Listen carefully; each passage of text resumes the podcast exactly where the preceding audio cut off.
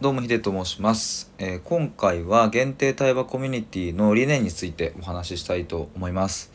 えっと昨日のライブでもここの点についてはざっくりとお話ししたんですけれども、えー改めてノートの記事にまとめたので、えー今日はその記事をちょっと読みながら、えー補足の説明とかができればいいなというふうに思います。でこの放送の概要欄にその記事のリンクを貼っておりますので、えーもしよかったら今飛んでいただいてちょっと一緒に読みながら、えー説明できればと、えー思いますのでよろしくお願いします。で先にちょっとお伝えをしておくと、え理念と言っても、うん、今回は大きく2つの観点から、うん、と考えてみました。で1つ目はですねこれは記事にも書いてあるんですけどもそもそもこのコミュニティは何を目指しているのかっていうところで2つ目はこのコミュニティのに入っていただいたメンバーの皆さんが大切にする価値観っていうところは何かっていうこの大きく2点から、えっと理念についてお話ししたいと思います。じゃあちょっとノートの記事を、えーまずは読んでみたいと思います。じゃあまず1つ目、えーこのコミュニティが目指す世界えーそれが対話を通して言葉の本質を見つめる。このコミュニティが目指す世界は対話を通して言葉の本質を見つめるということです。例えば普通という言葉一つとってみてもそこに含まれる意味やそれを作り出した背景経験は人によってかなり違います。しかし対話をしなければ自分にとって当たり前になっている言葉の意味を疑うことはかなり難しいわけです。だからこのコミュニティではすでに作られた言葉の意味を対話によって破壊しそしてもう一度作り直していきます。そうやって生まれた言葉にはとても奥ゆかしい響きがあり人の心を震わせるような力強さがあります。このように対話を通して言葉の本質を見つめることで人生を味わい深いものにしてくれると僕は考えています。このコミュニティに入ってくださったメンバーとはこのような世界を目指していきたいと思います。はい、えー、とここがまず一つ目の、えーこのコミュニティがどんな世界を目指しているのかっていうところですね。なもうここに書いてあることが まあ全てっちゃ全てなんですけれども、うん、とやっぱり僕が、まあ、そもそもねなんで対話を通して言葉の本質を見つめたいかっていうのはやっぱり、うん、書いてある通り人生を味わい深いものにしたいと思っているんですね。うんと今まで、えーとまあ、スタイフの中でも対話コラボをしていただいたりとか、まあ、あと普通にリアルの世界でもいろんな人と対話をしていく中で僕の価値観がすごくこう変容していって、うん、ちょっと前までは、うん、A という考え方だったのにその数分後には B という考え方になっていてみたいなで、えっと、気づいたら1ヶ月後には C という考え方になっていたり、うん、どんどんどんどん変化していくことにすごく面白さ、うん、味わい深さをとても感じるんですね。でじゃあ果たしてこれを今までまあ極端に言うと一度もしてこなかったとしたらうんと、まあ、僕は中学生や高校生の時のままの考え方で止まっているわけですがまあまあそんなことはないわけででもそれを意識的にというか、まあ、これからも毎日、うん、1日単位で、うん、もっと言えばね1時間1分単位でどんどんどんどん自分の考え方価値観を更新して、えー深いところで変容を起こしていければそれだけ人生はうんと味わい深くとても、うん、楽しくワクワクするものになっていくなっていうのはなんかすごく感じている部分なので、まあ、そういうコミュニティでありたいっていうふうに僕は考えています。で、えー、と2つ目ですねちょっとここもノートの記事を読んでいきたいと思います。このコミュニティが大切にする価値観違いを楽しむ新たに生み出すこのコミュニティのメンバーが大切にすることは違いを楽しむ新たに生み出すということです。そもそもですがなぜ対話をするのか。その答えは人それぞれ価値観が違うからです。もしこの世の全ての人間の価値観が同じであれば対話など必要としません。つまり違うということを大前提に対話は行われます。なので自分と相手の考え方や価値観が違う時にえなんでそんなこと言うの？意味わかんないというスタンスだと対話は成り立ちません。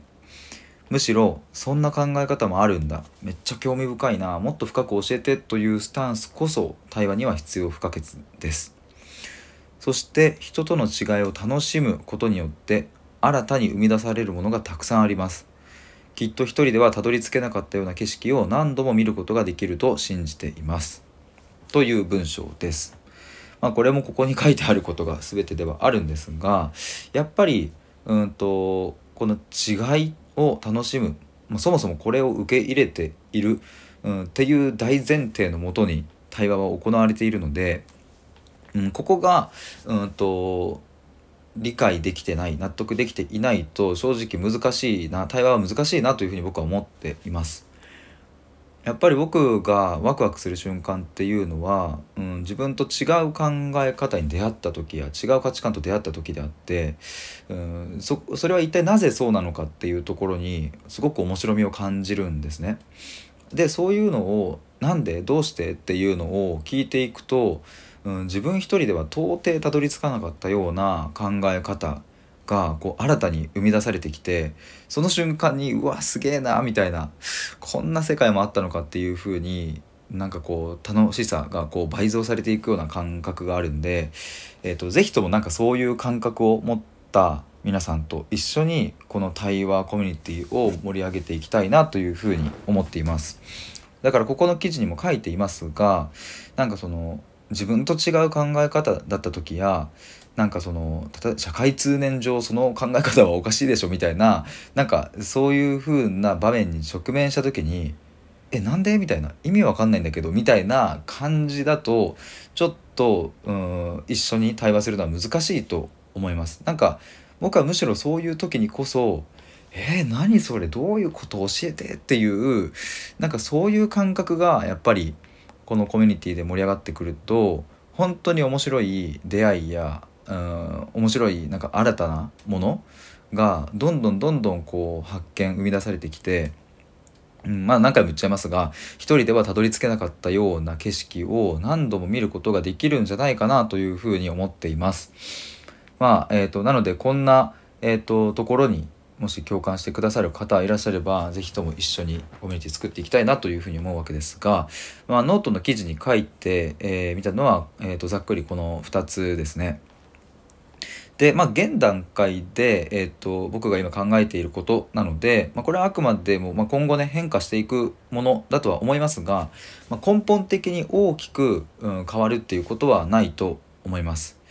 うん、記事の最後にもまとめのところに書いてありますが僕の心の中にある根っこの思いは同じでやっぱり対話を通していろいろなことを知りたいという好奇心に基づいていてすごくワクワクしているしで、えーと、このコミュニティ運営は僕にとっても初めての挑戦なので、うん、なんか本当にどんどん楽しみだなっていう思いが大きくなっていっています。でえっ、ー、とまあ他にもねそのじゃあ支払い方法はどうするのかとかうんと、コミュニティはどこの母体を使うのかとかって、まあ、なんとなくは決まってるんですけども、うん、確定してない部分がちょっといくつかあるんで、えっと、そこはね ちょっと今後僕もあの急ピッチで、えっと、いろいろとこう発信していきたいなと思うんですけれどもまあそれがなんか何であれ、えー、そもそもこういう理念の部分にやっぱり共感していただける方と一緒に作っていきたいなと思いますしまあそもそもここの理念の部分がうんとずれるとそれは僕にとっても、うん、参加してくださる参加したいなと思ってくださる皆さんにとってもそれはあまり幸せなことではないなと思いますので是非ここについて皆さんもえっ、ー、と僕のノートの記事読んでくださったりした時にいいなと思えば、えーと、一緒に作っていただきたいなと思います。でえ、ー、とまあ、ここのノートの記事とか収録だけだと、まあ、伝わりきらない部分もあるかなと思いますし何か疑問に思ったえ点がある方はですね是非コメントとか、まあ、DM とかでもいいのでこれどういうことっすかとかっていうのがあれば、まあ、是非コメントいただければと思います、まあ、それによって僕もまた気づくことがあると思うので、えーと、そこでねまた対話ができれば嬉しいです。でえっ、ー、と正式にメンバーを募集するのはですね、まあ、今週中か来週中ぐらいになるかなと思います。で12月の後半ぐらいから、まあ、ちょっと試験導入実験導入みたいな感じで、えー、ちょっとねもうプレスタートみたいなあのもうすでにコミュニティをちょっと開始しちゃってでなんかそのまあ Slack を使おうと思うんですけども今のところ Slack のこうなんかねいろいろやり取りとかなんか不具合がないかとかそういうのも確かめながら1月1日の開始日に向けていきたいなというふうに、えー、考えています。えー、ということで今回は限定対話コミュニティの理念の部分についてお話しいたしました。えーと、ちょっとこれからねえーと、コミュニティの活動内容とかそういうところについても発信していきたいと思いますのでよろしくお願いいたします。以上です。